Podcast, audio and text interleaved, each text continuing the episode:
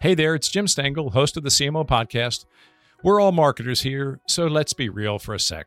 We all know that your website shouldn't be a static asset. It should be a dynamic part of your strategy to build your brand and drive conversions. That's marketing 101. But 54% of marketing leaders say web updates take too long. That's over half of you listening right now. And that's where Webflow comes in. Their visual first platform allows you to build, launch, and optimize web pages fast. That means you can set ambitious marketing goals and your site can rise to that challenge. Learn why teams like Dropbox, IDEO, and Orange Theory all trust Webflow to achieve their most ambitious goals today at webflow.com. Want to drive greater success in social commerce? With Deloitte's latest creator economy research, you can. After surveying over 500 creators and 500 brands, our insights are helping CMOs and marketing teams harness the power of content creators. And not only that, but how to do it well. See for yourself by visiting cmo.deloitte.com today. This episode of the CMO podcast is part of our Leadership During Crisis series.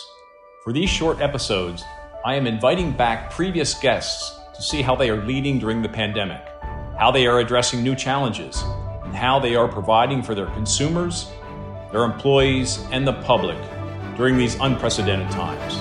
Today, my guest on this episode of Leadership During Crisis, I am revisiting my conversation with Jenny Avallon, head of marketing for Uber for the US and Canada. We will have more guests on in the future, but I really wanted to come back to this conversation because of all the fundamental lessons in my conversation with Jenny. She talks about how she and her colleagues drive Uber, and she stays very close to customer service so they can be extremely agile and respond to customers' needs in this very, very dynamic time. This is my conversation with Jenny Avallon. Welcome, Jenny, to the CMO podcast. Thank you for spending your precious time, especially this week, with us. Because we're recording this podcast during the coronavirus national emergency, all businesses are massively affected. And I can only imagine what your life is like right now. So I just want you to share with our listeners as we open up the podcast what are you learning in these unique times about leadership, about agility, about teamwork, uh, because I understand we're recording this podcast and you're not in New York City anymore. You're actually working working remote, as I am as well. So, just what what have you learned recently? It's changing by the minute, but what what are you learning about leadership in these crazy times? Oh my gosh, it's been it really has tested my leadership, our ways of working for how quickly we can respond. You know, I think it's it's about being you know leading with empathy and um, being there for my team during a time that you know we have a ton that we need to get done. We have so much that we're trying to spin up really quickly but also being really thoughtful around this is a scary time for all of us you know and this is a time that we need to be somewhat gentle with each other available to each other um, understand that all of us are processing this a little bit differently. Um, so I'm trying to really kind of go above and beyond since we are all working from home now um, to make myself available. I'm doing daily 30 minutes just open time on the calendar. Anybody that wants to join join. We're actually having a virtual lunch together as a team three times a week just to like see each other in a more casual environment as we would in the office. Um, but then from a business standpoint you know where Uber is really trying to think about, you know, what is our role within this and how do we be citizen leaders right now? How do we be there to support our community? How do we help flatten the curve? Um, how do we be a resource for governments and help them respond to this with the information and data that we uniquely have? And then how do we support drivers? Um, and how do we think about, um, you know, the individuals who rely on our platform to make a living? Um, and you know, it's it's a really interesting time to be a marketer at Uber and to be a leader at Uber.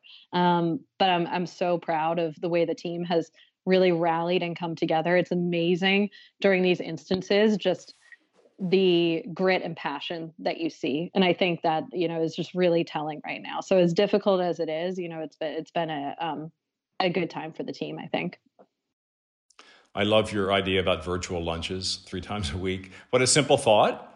And what a, what a great one as we're kind of all a bit lonely, you know, working uh, in, in, in our little rooms at home. So I love that idea. What do, what are your driver drivers telling you? I mean, they're right in the middle of it. I mean, my daughter's an ICU nurse. She's also in the middle of it. These people who are on the front lines, you know, I think are amazingly courageous. So what are you hearing from your drivers? I think for for them it's you know they're they're in many ways confused as well about you know how to respond and react to the situation. Um, many of them want to be there to support the community um, and be available for those that need uber right now. Um, but they also need to keep their safety front of mind. So you know there's a few things that that we're implementing to make sure that we are putting their safety first um, in terms of providing things like sanitizer and so on so that they're able to keep their their vehicles clean. We've provided tips to riders so if they do need to travel and need to use uber that they're um, you know following some of the best practices provided by the cdc and world health organization. Um, but I think for them, you know, it's we're trying to be as supportive and be there for them so that they understand the resources that are at their disposal um, through um, different programs that we offer, as well as making all drivers aware that if they are diagnosed with COVID, um, that you know they are able to self isolate and that we w- they will receive financial assistance for up to 14 days um, while their account is on hold, so that they're able to take care of themselves and um, put their own health and well being first. How did you, in nine years, and you've been there for six of them, how did you build a brand that has almost, you know, stands for the category, has nearly 100% awareness? I mean, I've worked on brands, you know, that have taken decades. I mean, I Olay is a popular Procter and Gamble skincare brand. They're nowhere near that level of awareness. So how did you how did you do it? Sure. You know, I I wish that marketing could take credit for it, but ultimately, I think it came down to product market fit.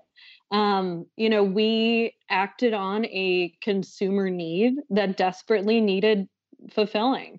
And when you think about, you know, just 10 years ago, the fact that, you know, Uber and Lyft and these other rideshare categories didn't exist um, and you, that you you know left so much of your transportation options to chance in many ways um, it's kind of crazy to think about how far we've come so you know there's certainly a lot that marketing did to throw fuel on the fire and to help drive acquisition and awareness of the product so that other, that people were able to use it but ultimately you know I think it comes down to building a product that people really wanted and that people really needed.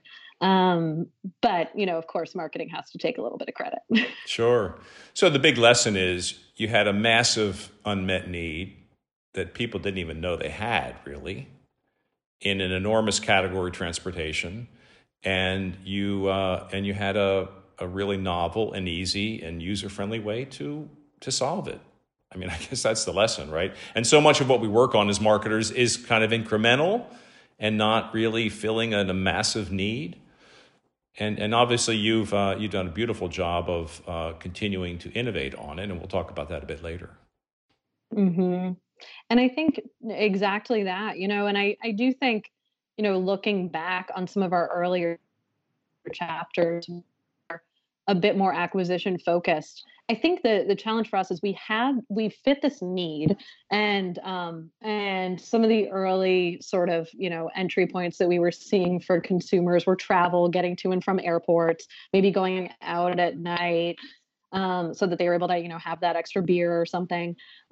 Um, but i think what we what we had to sort of ex- it was the idea of expanding use cases and expanding people's minds to think about you know where could uber fit into their life outside of the things that were initially in, intuitive um, but start to think about uber and think about how they could maybe change their behaviors. So instead of having to pay for a parking pass um, to go to the commuter rail and take the train in every day um, maybe they just start taking uber pool instead. Um, so there was it's sort of that combo of capturing people on the use case that they already know and are aware of and then engaging them with new use cases that they might not have even thought of and sort of opening their mind to how uber could fit into their life in other ways we've all been there you spend millions of dollars each year driving traffic to your company's website and then the results come in and they're just not what you hoped. On top of that, 81% of marketing leaders say website ownership is a challenge. So, what do you do? Well, you switch to Webflow. Let me tell you why. Webflow's visual first platform empowers your team to own your company's most valuable dynamic marketing asset, your website. From launching a new site to optimizing for SEO and conversions, Webflow gives you the tools you need to drive business growth fast. Unlock your website's full potential when you build, manage, and host with Webflow. Get started today at webflow.com. I love your brand purpose, and I just want to read it for our listeners. You know, your purpose is to ignite, I think I had this right, to ignite opportunity by setting the world in motion. And the way you will do this, your mission in doing that is to make transportation as reliable as running water for everyone, everywhere. I mean, that's an incredible ambition, which I love it. I mean, it's huge. So I want you, you have 22,000 employees, you know, 4 million drivers.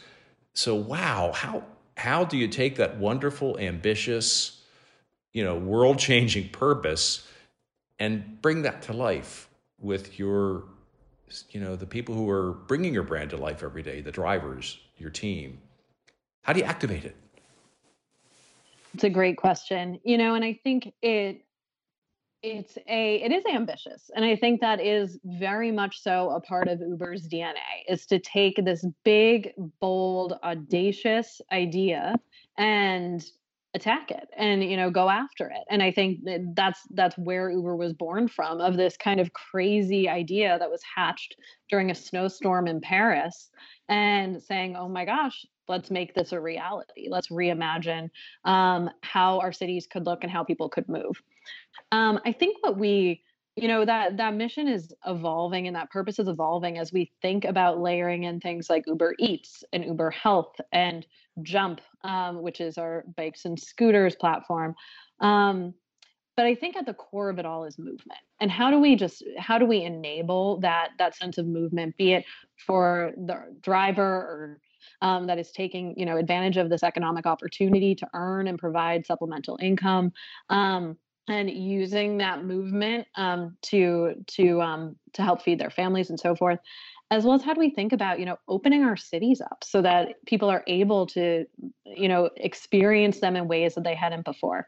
So how we activate that you know i think a piece of it is we need to feel it as employees ourselves. You mentioned you know we have I think even over 22,000 employees, corporate employees now, and um, and we need to feel it. We need to feel that that opportunity is there within our corporate culture. So I think that that to me is table stakes, and we're we're really trying to infuse that energy and passion um, within our way of working internally. Um, and then I think another piece of it is again to that end, you know, and you you mentioned um, which actually is you know was an earlier mission statement of ours which was transportation as reliable as running water everywhere and for everyone um, and you know we've evolved kind of a bit past that um, given we've moved on to other things beyond transportation um, but i think the idea there being reliability and how do we be there how do we make sure we are always there for the people that need us and um, you know i think we have a lot of exciting stuff in the hopper that I don't want to don't want to give away too much of now, but to think about how we can show that um, over the over the coming year. Jenny, thank you in these in these crazy times when we're dealing with the national emergency of coronavirus to spend an hour with us. Our listeners will love it. I loved it. You were very generous uh, with your insights and time, and so thank you so very much. Thank you so much for having me. Appreciate it, Jim that was my conversation with Jenny Avallon. I think it's just so, so great how they're staying close to the drivers and customers in these turbulent times. And it will be really interesting to see how this company and this culture evolves as this pandemic kind of goes on. And let us know who you would like to hear in our Leadership During Crisis mini series by clicking the links in our episode description.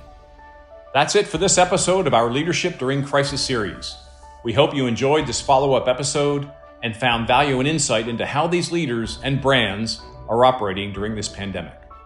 If you found this episode interesting or helpful, I would be so grateful if you shared it with your friends and if you gave the show a five star rating on Apple Podcasts or wherever you listen. Subscribe to the show and get notified every time we publish a new episode. The CMO Podcast is a Gallery Media Group original production.